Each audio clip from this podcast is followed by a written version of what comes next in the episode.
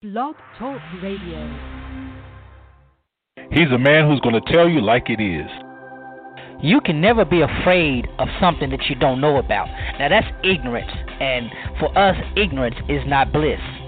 He's a man who's not afraid to talk about the real issues and not skate around it. Don't you think it's about time that you got tired of where you are? I mean, you have got to be ready for God to do something for you and let Him move. He's a man who loves his God, his country, and his people. I'm going to be honest with you. I'm not too fond of the political state of the world, and uh, particularly the, the U.S. as it is right now. But if you want change, you have to make it happen. You can't keep settling for less than what you ought to have. He's a man who's sowing seeds of life, love, and liberation to anybody who's willing to hear. There comes a point in time where everybody just needs to shut their mouth up and listen to God. And God is the one who will lead us, and God is in all truth. He'll tell us everything we need. That covers every area, every facet, from politics to church to you name it. God's got it covered. He's a man that seeks the heart of God for the people of God. You're listening to Zero Today with Pastor Lorenzo Neal. Hello and welcome to Zero Today. I am your humble host, Dr. Lorenzo Neal, hailing from Cajun Land, USA, here to present you with seeds of wisdom, insight, empowerment, and liberation, promoting a knowledge that's engaging and transforming and helping you, our neighbors, to knowing and impacting the world around you. And as always, you're welcome to join us on this illuminating journey several ways you can do that. Uh, go to our Facebook community, Zero Network on Facebook. Go there, like that page, and you can listen to all the archive shows that we have on that on that page. And trust me, you will you will thoroughly enjoy it. Also, follow us on Twitter. The show handle for Twitter is at Zero Radio at Z E R a radio. And my personal handle is at Lorenzo T. Neal. Visit my website, lorenzotneal.com, and you can listen to shows there. Also, catch uh, episodes of my other podcasts, Be Your Differentiated Self. You can buy, buy my books. However, you want to do it, we also thank you so much. And lastly, if you have not done so, I want to invite you to become a patron of this show by simply going to patreon.com slash Lorenzo T. Neal. Go there and become a patron for as little as a dollar a month, and they have different tiers that you can uh, you can subscribe to and support this show, help us expand or do whatever whatever we're doing. You can help us do. it's all good. it's all it's all good. Uh, hope everybody's having a great day so far. Um, it is well, actually, we're we're in the midst of a tropical depression here in the south in the Gulf we have tropical depression Marco. That was a tropical storm that was looking to be a hurricane but got demoted. And tomorrow we are looking for landfall for Hurricane Laura. And uh, it's expected to hit land in my old stomping ground of Southwest Louisiana um, sometime tomorrow or sometime late this this evening, early tomorrow morning, as a Category Three hurricane. And uh, you know, I've been to category five, four, three, one. I, have been through all of them, and uh, never be prepared enough. Uh, so pray for those persons who are in direct path to the storm. And I, I think they're going to say it's going to it's hitting toward uh, the Lake Charles area. At first, they were saying may hit uh, the uh, Atchafalaya Basin, which is um, what is uh, Morgan City area, but I don't think it's going to. It's still going to impact that area, and they're estimating it's going to come all the way up as far north as uh, Little Rock, Arkansas. So uh, those who are listening around the world, you may never have been impacted by a, a hurricane, but uh, we do solicit that you pray for uh, those who will be impacted, and hopefully the damage will be minimal, no deaths limited property damage. I already have sandbags around my house as we prepare. If you didn't know, er, earlier this year, uh, my house flooded twice. We had severe flooding in the Jackson, Mississippi area early this year, actually right before COVID, right after the New Year, and my house flooded twice. And uh, and um, I had good good help in getting it cleared out and cleaned up, and um, couldn't stay here for a couple of days. But uh, anyway, so now we have sandbags around the house because there's a creek behind my house that floods. If we get more than an inch or two of rain, it's gonna it's gonna rise and it always floods the backyard. But uh, this year it got all the way into the house, so we're prepared for that, and uh, pray the others will be prepared uh, as this storm comes on. And oh boy! And while we're talking about storm, I won't be on air, but um, this weekend will mark the 50th 15th anniversary. Saturday actually will mark the 15th anniversary of Hurricane Katrina uh, making landfall in uh, the New Orleans area and the damage that it did. I, I felt that damage, even though I, I I got away. Uh, still felt that damage, and and the damage from the following hurricanes that came late uh, about a week or two later. Katrina, I mean Katrina was the most devastating. That got the most news because of the damage it did to the city of New Orleans. Thousands of lives lost, billions of do- dollars worth of property damage um, and the national attention it got from the slow response of the federal government. And at that time, George W. Bush was president.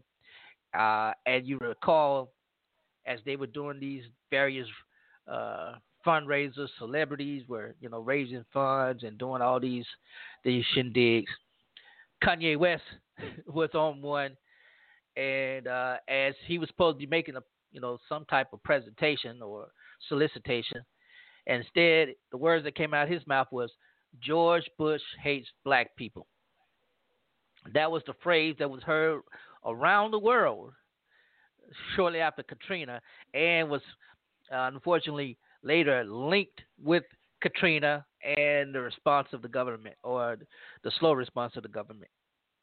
However you however you see that, that led to the dislocation of thousands of people dispersed across uh, across America. Actually, I I know I have relatives and friends who were living in New Orleans, and initially they evacuated uh, to places like Houston or Dallas or North Louisiana, Louisiana, uh, Monroe, or or in Arkansas, or down to or to Atlanta, and some of those persons never returned. Matter of factly, uh, Bishop Paul S. Morton because a lot of his church members relocated to the Atlanta area after Katrina. They uh, they they planted a church there, and that church is thriving. And of course, uh, a lot of churches were able to rebuild. A lot of communities were able to rebuild, and I, I would go down shortly after it. You know, I helped in some of the rebuilding and cleaning efforts. Uh, matter of fact, I even had I almost had a job offer at one of the schools there in um, in in New Orleans in Gretna actually. And but anyway, I, they they've they've come a long way and since that storm. But on this coming Saturday, as we approach the anniversary, the 15th anniversary, uh, a moment just to remember those lives that were impacted by uh, Katrina. They lost family members. Some were never even able to recover bodies of their lost loved ones. So just take that time to remember them and uh, pray as we continue through this hurricane season that we don't see anything like that again anytime soon. So that's that's it. Um, I have to address this real quick, and not real quick, but I'm I'm going to talk about the the violence riots that's happening in Kenosha, Wisconsin. I'm sure by now many of you have been following the news. You're, you've heard the, about the shooting of Jacob Blake, 29 year old black man um, there in Kenosha, Wisconsin. Father, uh, I think about four or five children.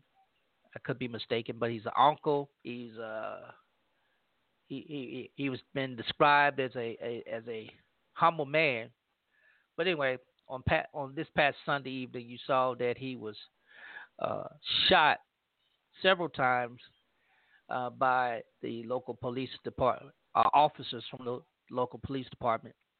And um, while he survived, he is in critical but stable condition. And as right now, his uh, the report is that he's uh, right now paralyzed from the waist down. They don't know if that's long term or if that's just short term. He's in surgery, and we are praying for him and his family, all of that.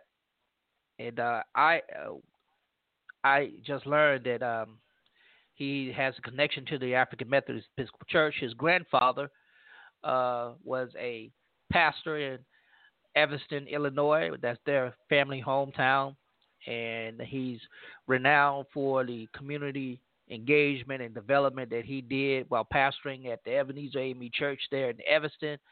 They have a housing, uh, some houses, housing. Uh, pro- I don't want to call it projects, but uh, uh, units named for him, and he's he's he's revered for the work that he did in that city and in that community. Um, our bishops, our council bishops, have put out a statement regarding that. Um, and, and I, I, just want to say this, and and this this this is where I'm starting with this. First, um, we are to pray for pray for pray for the Blake family, of course, and for for uh, the police department for that community. They're they're experiencing terrible. I would never wish anything like what they're experiencing uh, on anyone, on any country, any city, anything like that. Um, the second thing is, while this is bringing a greater awareness that uh, incidents like this can happen anywhere in this country, Kenosha, Wisconsin. You don't even think black folk live in, in Kenosha, Wisconsin, but they're there and they're probably a very small uh, minority population in, in that in that city. But yet this incident happened, and uh, we we have the narrative, the narrative that has been put out uh, regarding the shooting. We have video footage from uh, cell phone, and I think they will release body cam if they have that uh, dash cam or any other information from the police department. So we have that. But um, there's always a narrative that's created by the media to sell the story. And we have to learn not to believe the first narrative that comes out. Not knocking uh, the media. Well, yeah, I am knocking the media because they, they, they mislead. It's, they're intentional. And I, I personally believe, this is just me, I personally believe uh, they're just trying to keep black folk in fear. Why? I don't know. Uh, these incidents, these incidents are still statistically, statistically, and uh, they're highlighted and um, really, really um, made hyper, hyper visual because uh, uh, this, you know, now we have cell phones, so immediately once it's uploaded, it's captured and it's, you know, it's spread and that's a good thing because we have a greater sense of uh, access to this injustice that may be happening across communities like this. Uh, but we we have to learn that most times the first narrative that is put out is always or usually has been the case inaccurate and uh, misleading. We we learn, for example, with with Trayvon Martin, the initial initial narrative was put out is that he was walking, he was being stalked, and all he had was Skittles, uh, teeth, and the hoodie, and that led him to being uh, killed. But we later discovered that it was more than that. Uh, these two, him and the perpetrator, I'm not going to say his name at all, actually got into a physical altercation, and the perpetrator ended up getting beat up pretty, pretty bad uh, which when they charged the perpetrator for uh, one one one one crime, the reason it worked because they overcharged them. We also saw the same Same thing happen in uh, the Ferguson incident with Michael Brown. Uh, the initial incident report narrative was that he was unarmed and he, you know, he put his hands up and said, "Hands up, my hands up, don't shoot," and that the officer disregarded his plea to not shoot and shot him anyway. And that was the initial narrative. This unarmed teenage young man, you know, a gentle giant, was killed by this racist police cop. All right. Well, we discovered that that was not the true narrative. That the friend just wanted to paint a picture of his friend, you know, his acquaintance, whoever it was, and literally gave an entirely false narrative. We later discuss, discovered, and it was proven by Obama Department of Justice as they investigated. The feds went in and investigated, and they saw that the narrative that was presented by the officer was more accurate than the narrative that was presented by the witnesses. And we also, you know, there was also video footage of Michael Brown committing an act of theft, and there was uh, records of the altercation between Michael Brown and the officer. And so they did not indict. And just recently, the new uh, state attorney or attorney, district attorney for that community uh, reviewed the case and um, initially was going to say we, we we will pursue this, but they ended up after reviewing came to the same conclusion. Uh, there's the, the officer was justified and the shooting was justified. That's that's the end of the story, you know. And this is a black prosecutor, by the way. And more recently, in the case of George Floyd, the Lord rest his soul, uh, we also are learning that that narrative that was initially pushed by the media is is incorrect or inaccurate. It's not is not how it was, as uh, more video footage was leaked, and we have a, a better perspective of the actual events leading up to his death. Now, I still believe the officers who are involved in that uh, should uh, they they they've been charged, and we hope that they get uh, his family gets the justice from that. And regarding incidents like Breonna Taylor and um, Arbery, and we can go on through the pantheon of names that are never make the national news, uh, but the the cases are the same. You know, the narratives portray the victim one way, and usually, unfortunately, it ends up not being the entirety of the case. And uh, we should always. I, I hate when people victim blame blame the victims for their own deaths. This and by no means should anyone be blaming anyone for their own death at the hands of someone else, especially those who are called and committed to serve and protect. You know, we we've got to stop to stop doing that. But in the case of Kenosha, Wisconsin, what bothers me about this whole thing is they didn't even give time for the narrative to really get out before they started rioting. I mean, this is this was this was ready to go off. They they were ready to pop off for anything. It, it, that's how it comes across. One, uh, we can't uh, we can't know whether they assumed he was dead at the hands of the officers because uh, various reports said it was you know uh, seven times. The narratives were said that his kids were in the back seat of the car, or, or all of that for me, that that's really is not relevant to the, the the reality of what they're trying to do, how they manipulate, how media in particular, mainstream media manipulates this narrative to produce a a, a particular outcome. Why were these folk mad to begin with? Well, because it was a white officer shooting a black man. Boom, that was enough. That was enough to trigger them.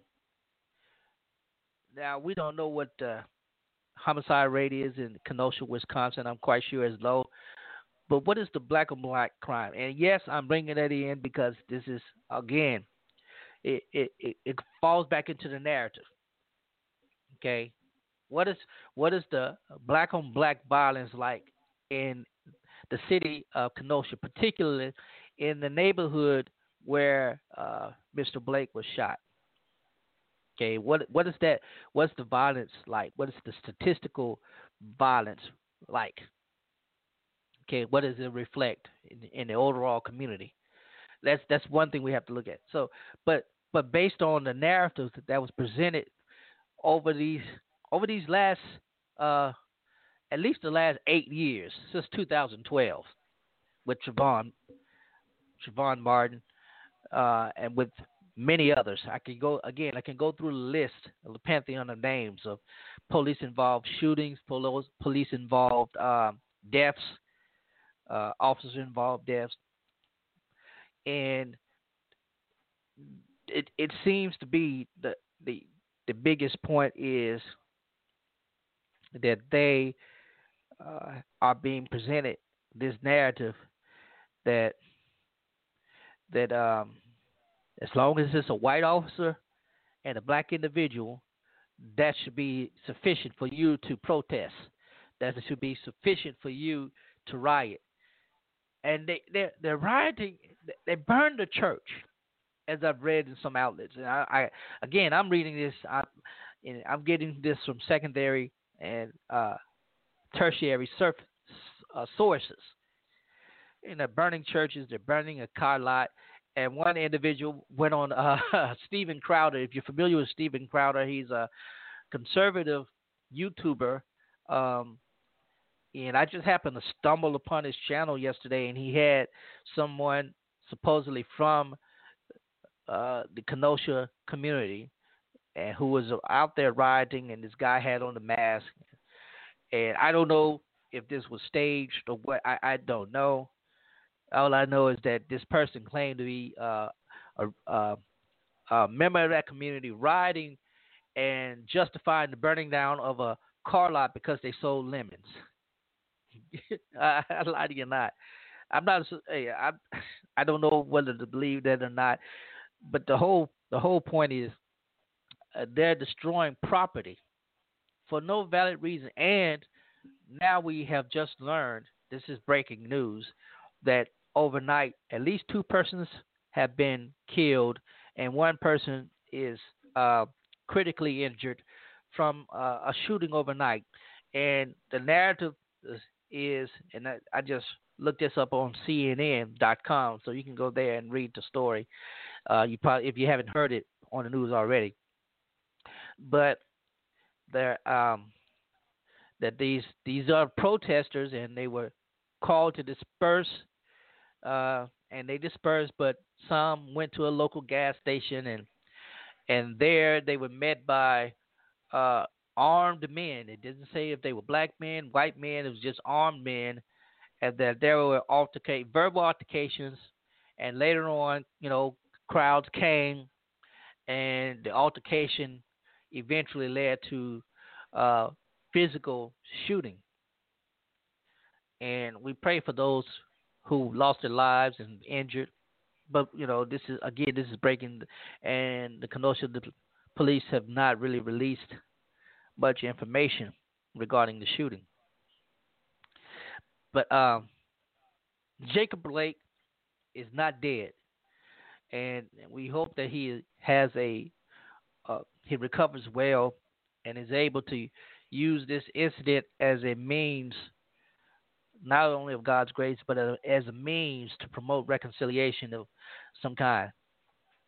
Because that's really needed. That is really needed. The idea that these narratives, these incidents are used perpetually, perpetually, and I do mean that intentionally. They are used perpetually to to put this imagery of discourse between uh, police officers and blacks, keep us in in fear. And I watch, I listened to uh, Doc Rivers and his emotional words, and I, I felt it. I, I felt what he was saying, and I understand the sentiments. But but um, I, I don't believe we are in this state that he believes we are in. We, I don't I don't want to believe it. Maybe I maybe I'm I'm just blind to it. Uh, but I choose to believe that we have progressed further as a country regarding race relations, reconciliation, and all that. I believe we progressed further. And I was on a uh, call with fellow pastors. Um, I'm in an organization with, and this is one of the things we talked about. And our call this morning was the fact that when it comes to race reconciliation, it has it it it has to do more than just getting you a friend of another race. So white folk can't just say that I have black friends. Black folk can't just say we have white friends. And when we look at the younger generation, the engagement is what's really it's all about. These young people are the ones really fueling the idea of we're not as as you know we're not where we used to be. And the funny thing is, these are black and white kids, young adults, uh, going out into these streets protesting and doing all of these are young black and white and then that while they're doing this they're they're in the same time saying that we you know there's still racism and I'm like there can't be if there can't be racism uh, on the lines that you're saying that it is that it exists because if there is you two wouldn't be together you know, fighting this fight. But, but then again, when I reflect back in the 50s and the 60s, there were white students and black students doing the same thing. So maybe there's some parallel that I'm missing. I don't know. But but uh, I do say this. I believe the narratives are triggering, and I think they are intentionally triggering. So while it's Kenosha today, it may be a small town in Utah tomorrow. It may be an even smaller town, God forbid, if it's in the Delta here in Mississippi. Oh boy, that that's really that's really going to trigger. Or Louisiana, or wherever it may be, that that will be really triggering. I have a caller. Did you want to make a? I see 504. Uh, did you want to make a comment?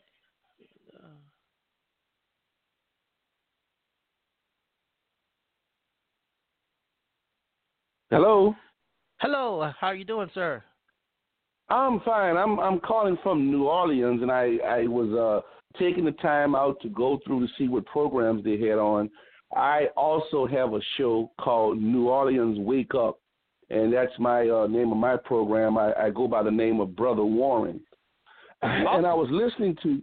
Yes, I was listening to. I, I, in fact, I actually tuned in at the part you mentioned something. I guess you're talking about the the incoming Hurricane Laura that's going to impact the Texas Louisiana border Lake Charles, and I, I, that part I tuned in there.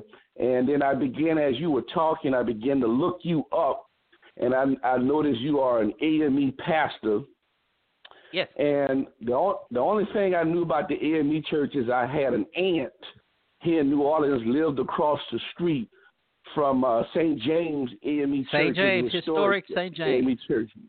Yeah, yeah, and so there. What I wanted to add to some of the things you were saying is that um, I might be a little older than you, but when you go back to the '60s in that phase of the middle, the early middle 60s, where young African Americans asserted leadership along with Dr. King. Uh, many people in the black community began to become concerned about their leadership role or they felt they were too radical.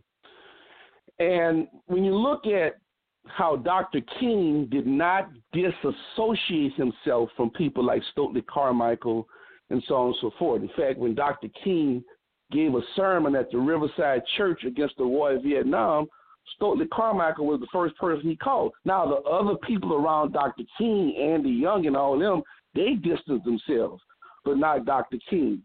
That's and I correct. think what yes. we do to I think I think what we do today is we black people, some black people, because I think there's this real great effort to be accepted by the white dominant society. We sacrifice our young people.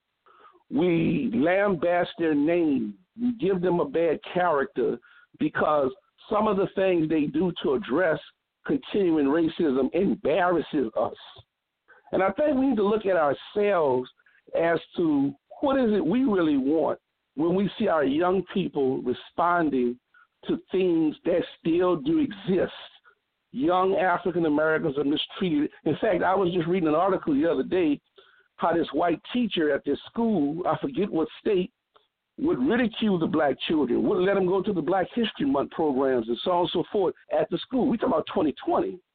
Hmm. And I think that we we are sacrificing our young people to be accepted by the white dominant society. Okay, I I, I, I do agree with you. I, I think we um, collectively have been doing that, um, and there's a sense of radicalness that's more pervasive in this younger group of black activists than persisted or existed even uh, in the 50s and 60s and 70s and it's it's not a it's not the same type of radicalness uh, um, that we're seeing. It, it's it's one it's is it stems from an intersectional perspective. You know, our black kids are exposed to greater things than than your generation and my generation was exposed to. They're engaged in dinner in, in more intersectionality. So they they're identifying, you know, queer and all of this and all the mm-hmm. all we can think of. They they're identifying mm-hmm. that and they're inter, they're bringing that into their perspectives also. Mm-hmm. Whereas whereas you know when you talk about Dr. King, Andrew Young, um, Stokely Carmichael, and uh, uh, Huey Newton, even Huey Huey Newton, they saw it within the strict constraint of blackness. Malcolm X, you mm-hmm. blackness. Mm-hmm. There was no intersectionality, uh, but uh, when you when you talk about Dr. King at the Riverside Church, he drew more criticism outside of the black community for speaking that than within the black community because most of the black women wasn't engaged with the Vietnam uh, argument as much as they were still right. trying to find their sense in integration and, and right, find right, that find their, their voice in this new uh, realm of existence for them. Right, and, right, uh, and with the young mm. people today, well, they've already they've always been existing in a very very broad existence, the broad life. They got exposure to it as children, and you know, so it's it it is unusual to see it within the constraint and the strictest perspective of just simply being black.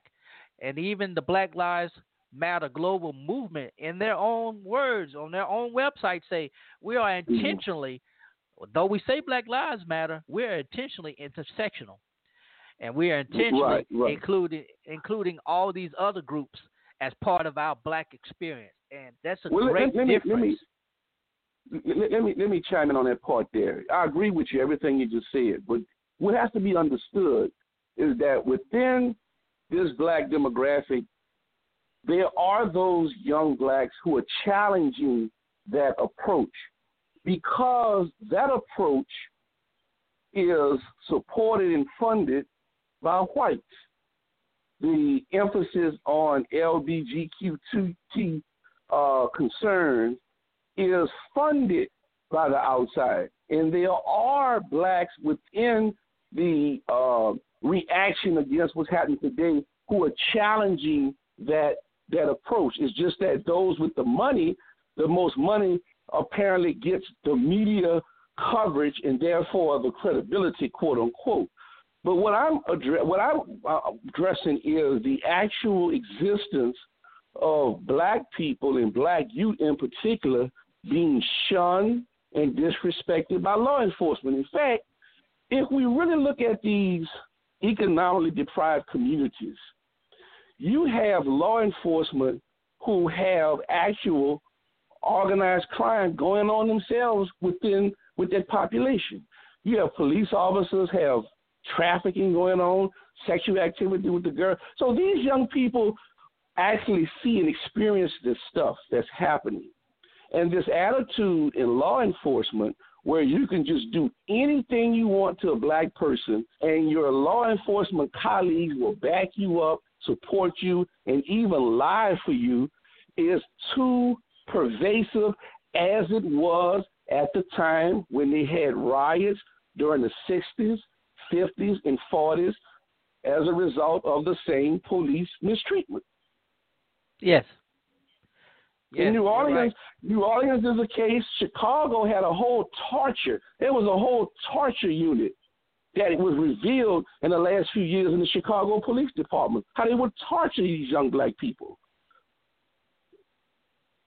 Mm.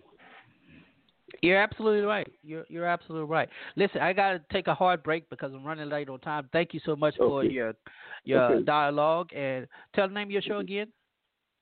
New Orleans, wake up. New Orleans, wake up. All right. Thank you so much, caller. Have a great day. Thank you, sir. Thank you. Okay.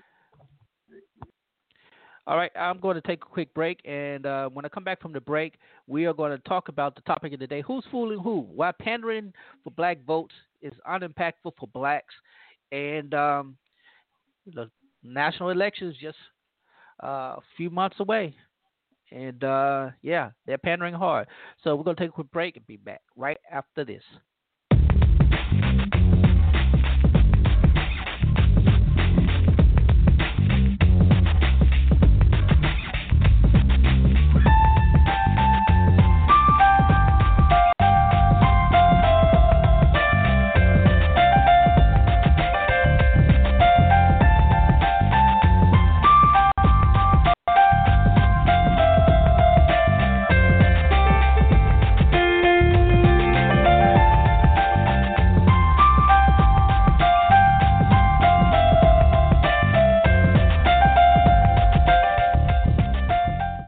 So if you're not aware, I am a very, very curious person. I'm always trying to learn new things. And um, so I recently learned about Skillshare, and it's opened up so many doors for me on learning how to be a better creative person. I've learned, I've taken classes on uh, creative writing, on my podcasting, on my YouTube videos, all of that. It has come in handy and I would strongly recommend you if you are trying to improve on any skill that you have and you want to go from being a hobby to uh, make it a pro. I, I I want to invite you to go to Skillshare.com. Uh, Skillshare.com is where you can go to learn all kinds of things. They have workshops on everything that you can imagine: photography, videography, uh, writing, anything that you can think of you can find it on Skillshare. So, and I'm telling you, you're gonna you're gonna really love it. It's it's worth every single moment, every single class, and you'll you'll love it. You'll great greatly enjoy it. Go check it out. Skillshare.com slash Zero Today Radio.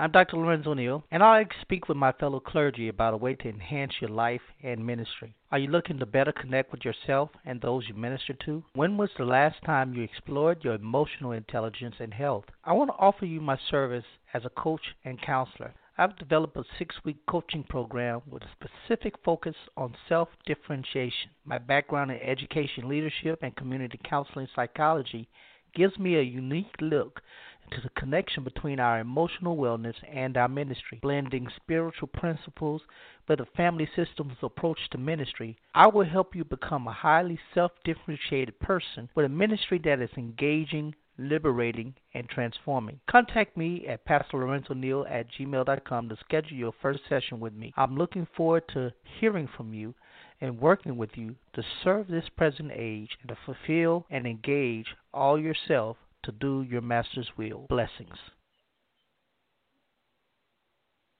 You're listening to Zera today with Dr. Lorenzo Neal.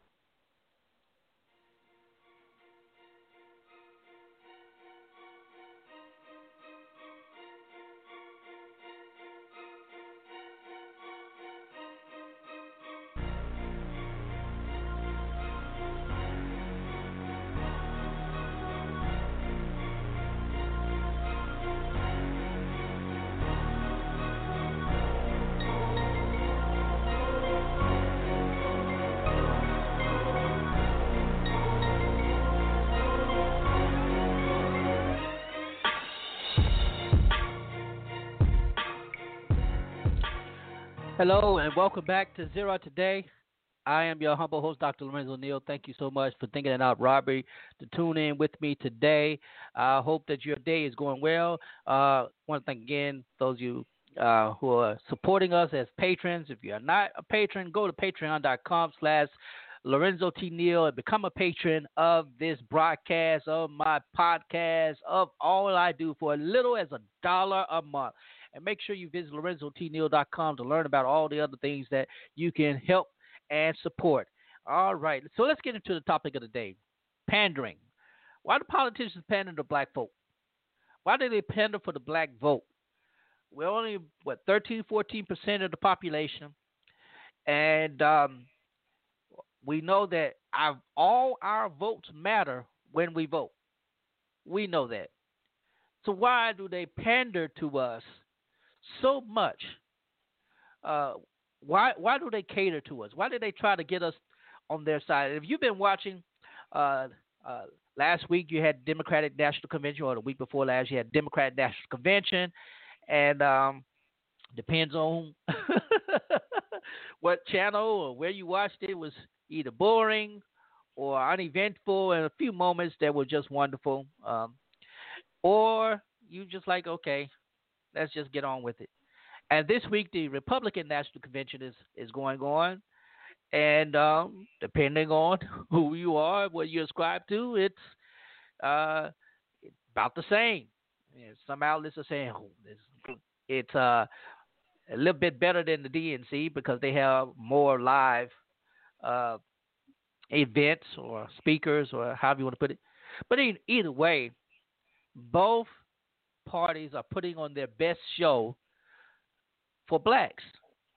You have the Democrats who are, are, dem- are doing their best to maintain the black vote amidst all the craziness that's happening in this pandemic. Um, they are really trying to keep black folk on the on the on the uh I don't want to say platform plat, plantation, but and there that's that's what it seems like. They're just really trying to keep black vote. And then you have the Republicans who are now doing more than before to court the blacks. Now, uh, let, let me give full disclosure. I once was registered as a Republican, and um, I am affiliated with a, an organization that's still re, uh, uh, not we we're not we are black Americans who are center right for the most part, and uh, most are a lot of conservatives. Some are not. I'm a moderate. Uh, like I say, I'm center right, uh, more center than anything. But they're they're they're trying to get those independent black voters, those who are no longer registered Democrats, who are moderates like myself, independents like myself, and they're trying to pander to us and say, hey, uh, you got off that what they call the Democrat plantation. You got off the Democrat plantation. You need to come on over here. That's where you belong, boy. Good. That's where you belong right here. Now I know that's horrible and that's very racist. My southern accent is horrible. No, but um both parties are pandering for the black vote and both parties are pushing uh their particular um, view as to why blacks should vote for one or the other. Now, um, the Democrat Party has one advantage. That is that they know of a surety that they have the votes. They are guaranteed the votes of those individuals who are more liberal or progressive. Those blacks who are more liberal or progressive. They are definitely guaranteed those those votes because they're pushing a platform that is intersectional. And uh, now here, here's the thing: you can go to both site. You can go to DonaldTrump.com and you'll see his uh, platform, and you can go to uh, what is it, Democrat DemConvention.com, and you can see that platform. Donald Trump's platform is pretty much all the talking points he's been having. Add on COVID, and you get it for the most part. What he was saying prior to being elected in 2015, 2016, to what he's been saying since he's been in office, and add COVID, and you have pretty much his his platform. Uh, the Democrats is a little now when you look at Trump's platform, which is now the Republican Party's platform, even though it has not been. Uh, I don't know if they've officially adopted it yet. They probably have. Uh, their convention is still going on. Uh, and I don't know if they've officially adopted it, but this is his platform for 2020. You know, health care. He wants to cut prescription dr- drugs, and both of them have the same thing when it comes to health care, education, of course, COVID, uh, immigration, and police uh, or criminal justice reform.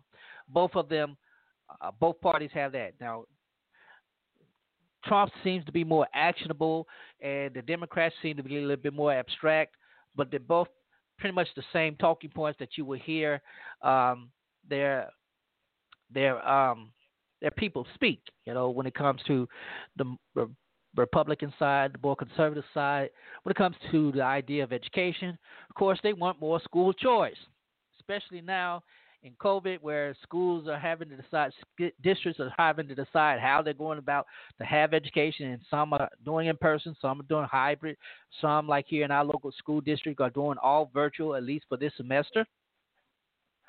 Um, so this they're they're pushing this now that okay, COVID has proven that school choice can work for African Americans that they don't have to be forced into public schools that are failing, right? And then on the other side, you have the Democrat uh, National Party platform that says, well, education, we don't just want school choice. Of course, we want every child to be educated, but we want to fund. You know, let's give more money, and, and uh, I am exaggerating. You can find it more specifically when it talks about education when you go to uh, go there and read it.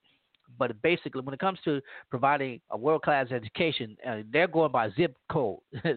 they they they it down to the zip code. We want to make sure that there's universal education from childhood on up, Head Start funded, and everything. We want to make sure that when it comes to higher education, uh, some are saying make college free, state colleges free, uh, and Trump is simply saying no we don't want to go that far, but we just want to make sure that everybody has opportunity to succeed educationally. We want to make everybody.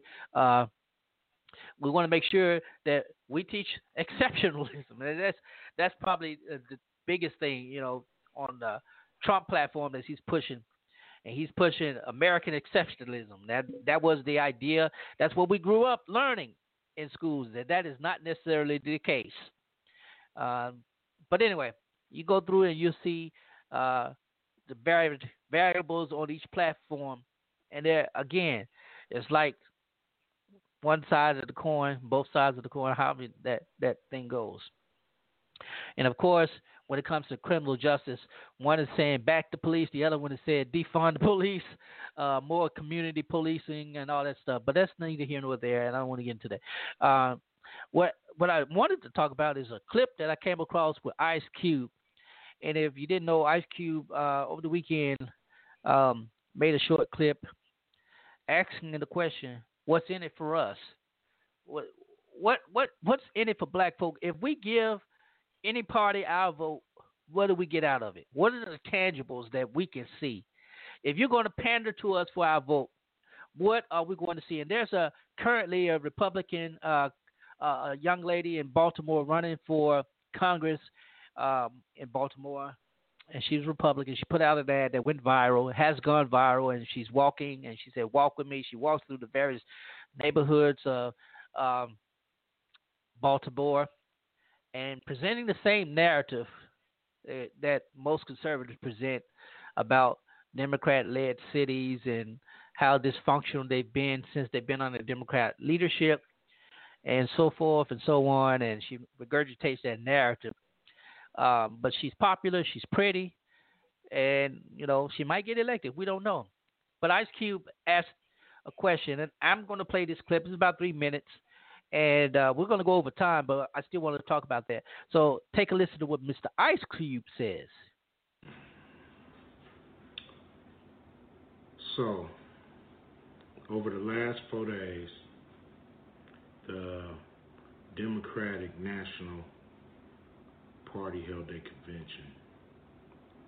A lot of people, you know what I mean, getting up there and talking, and, you know, everybody really, you know, eating it up, you know, throwing their hands in the air like they just don't care damn near. So, it's, it's, uh, you know, what I didn't hear is what's in it for us? What's in it for the black community besides the same old thing we've been getting from these um, parties? What's in it for us for real? You know, um, I didn't hear anybody mention a contract with Black America. And I don't know why, because it's one of the most comprehensive um, reform uh, documents that's come about in a long time that could really address the problem. The way it look, they don't have a plan. Everybody's, you know, talking about get Trump out, get Trump out, get Trump out. If you vote, that that's gonna happen on the first day. So now what? Trump out. Now what? What? What do we get in the first hundred days? That's what we're trying to figure out. What do we actually get that we that they could give us overnight like that? They just pulled three trillion dollars out their ass and gave it to their friends. That's American taxpayer money. That's your money that they just gave away. And then there's half, 42% of black businesses closing. None of that money. Where's where's our fucking bailout? Where's the bailout? Not the PPP loan that they that they didn't give us. Where's the bailout? I don't want to hear about deficit. I don't want to hear about uh, what our our generations gonna have to pay. Because if we don't have shit, they ain't gonna have shit anyway to pay nothing. So we gotta start something right now. Democrats don't seem like they got a plan. Republicans don't seem like they got a plan for us. So how the hell you gonna vote for them? Make them, make them earn that vote. They can start today. They ain't got it yet. They can start today. Make their ass earn that vote, man. Stop playing with these people, and they'll stop playing with you.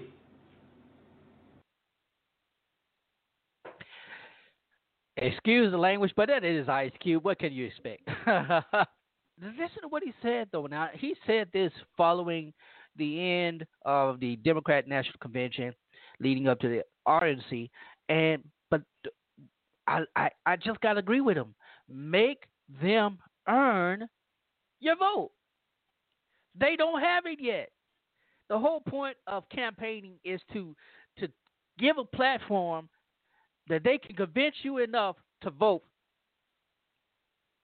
But the problem is with the Democrats, the Democrats automatically assume, and rightfully so, because for for at least the last two or three generations, they have gotten black votes off top right up top. They already know we ain't got to do nothing because black folk gonna vote for it. That's how Joe Biden actually got the nomination. Joe Biden was trailing behind Bernie Sanders, Elizabeth Warren, Kamala Harris, but he was trailing behind those two persons. Uh, what's the the, um, the the city, the the mayor of the city uh, in in uh, Indiana? Buttigieg, is that what his name? Anyway, he was trailing. But everybody knew when South Carolina primary came, that's all he needed. That that is all that he needed. And guess what? Those black folk turned out in in numbers and gave Joe Biden that vote. And that was the end of it. it it's like all those candidates just started dropping like flies. Well, we ain't gonna get the nomination. We ain't gonna get it. We're not gonna win in primaries. Uh, Joe Biden won South Carolina. He didn't even have to do anything. It, it, this was this was after allegations of sexual impropriety uh, were levied against him, and this is and they shifted their voice from believe the woman to well she don't really matter because you know she's making this allegation. But anyway, we have to make them earn our vote, both parties. Matter of fact, we have to think independently. I wish more black folk were independent and and and and and had platforms that they demanded those political parties look at. When now we're talking about Black Lives Matter, what specifically about Black Lives Matter are you as a party going to do to address racial injustice? It's systemic. We we know it's systemic. We know that there's mass incarceration. You didn't have to watch the documentary Thirteenth to see that. You you probably got a cousin on your mama daddy side in prison for something. So we know we as black community we know the issues that are in our communities. And they make us be silent until they come in and, and address it. Then all of a sudden we hear from someone who may not be our uh, degree of melanin, may not be as highly melanated as us. And they come in and they say what we've been saying, but it's like all of a sudden, oh my God, they see the problem. They're going to do something. It's like being at a, uh, being at a church, and I and you you preach you preach your heart is on one thing, and the members act like they don't care about what you said. And then you bring in a guest speaker, and every guest speaker says the exact same, can preach the exact same sermon, word for word. You can give them a transcript of your sermon and say, hey, preach this. And they preach it, and the folk will shout and act like this is their first time hearing it. I, that's a gross exaggeration. I'm just saying. But we we have to do better. And why is I, why do I say it's unimpactful for black when when uh, politicians from both parties pander? Why is it unimpactful? Because nine times out of ten, when we give them their vote, they do not follow through with anything that they said they would do.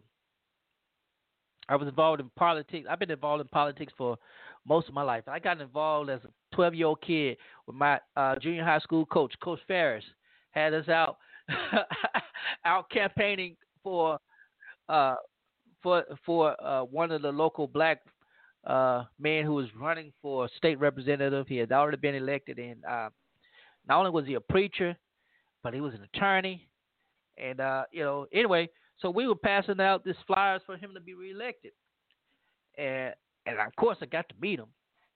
That's when I got interested in politics. Then when I went to Boys State, uh, I campaigned. I, worked on several political campaigns in high school, local and state level. Uh, when I went to Boys State, I really learned the political system, what it, what it, how bills you know, how to produce bills. I wrote legislation in Boys State and all that stuff. And I even ran for governor. I lost. But then I got an appointment by the governor to a high position. And I was like, cool, cool, cool, cool, cool. And then as uh, in my 20s, you know, I, I stayed in, engaged with, with politics. And, and um, it's been a part of me ever since. So, uh, I believe wholeheartedly that the black community, black people, is a constituency that has more power than we believe. When I say we have more power than we believe, you to get tired, and as I do. And I stop having politicians come to my. They they can come to my church. I recognize them, and um, you know I tell the congregation their platform. I don't let them get up and talk. I tell them because I've already had a conversation with them. If they, you know, they're coming to my church, I'm like, all right, you talk with me first, so I can understand what you're saying. And I will, when you come to the church, I'm going to recognize you, and I'm going to tell the people about you. I'm not going to let you talk. Because in the church, I have the influence. anyway, we have more power than we believe, and I hate that we've been giving it away. Uh, and I said, as I said earlier, earlier about these narratives, I hate that we can't control our own narrative. We can't. Before, when anytime there's a officers involved shooting, the media gets the narrative and runs with it, and we have to take on the narrative that's already been out there. We can't create our own narrative. We can't create our, our own platforms. We know right now, uh, while President Trump's platform is about eradicating uh, COVID, where are the black politicians who are going to be honest and address it? Look, is inappropriate, is in, uh, it's been affecting black communities at a higher rate disproportionately. And we don't just want a vaccine, we want a, a complete revocation of the healthcare system as it is regarding how blacks are afforded treatment. Yes, Obamacare, the Affordable Care Act, has opened a lot of opportunity, you know, provided opportunities for a lot of those people who were not able to acquire health insurance, private health insurance. In. But at the same time, it, it still does not help them because it keeps them in bondage. They can't get quality care. Not the best. They're getting care. They're not getting the best quality care that can that they could possibly get. We have to do better. It's unimpactful if we continue to just throw our votes away because they're regurgitating things that we've already heard, promises that they made that themselves made, but some other politician made, and now they're taking up that mantle, and still nothing done. And and it's true when they talk about Democrat-run cities. Unfortunately, that that seems to be the biggest perspective, particularly for those that majority black. You have these in leadership who would rather stay in power than see any progress, even if they call themselves progressives. We got to do better. So, as this campaign season gets really underway, uh, I invoke you and invite you to pay attention. Watch the debates. Don't watch the sound. Don't watch the sound bites.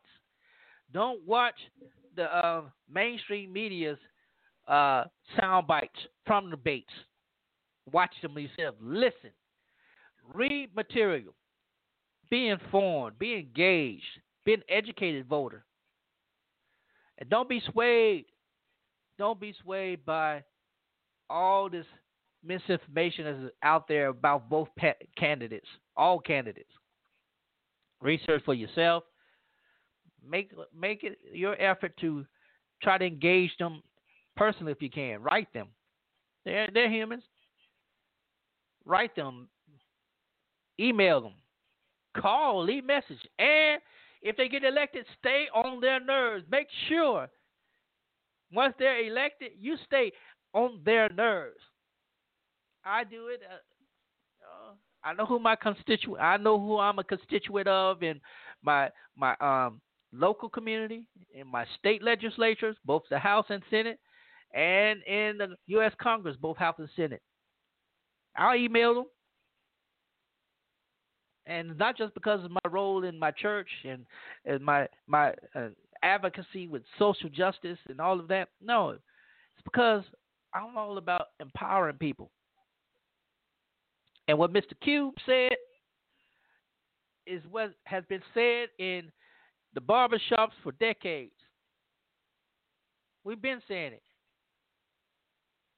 if we turn around and do the same thing, and that's what what very unimpactful. But anyway, uh, you guys, thank you so much for listening.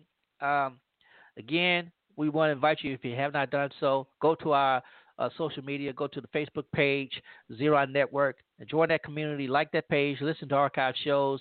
Also, go follow us on uh, Twitter, Zero Network on Twitter. Visit my website, lorenzotneal.com um, and uh, support us there. Become a patron. Patreon.com slash Lorenzo for as little as a dollar a month. We invite you to do so. Thank you so much for all of your support that you've given to us over these last 10 years, and we hope we can continue being great. We don't just want to make America great, we want to make you great. All right? And listen in next week as we put out another one. We hope the Lord will empower us to do so. Thank you so much. You guys have a great day.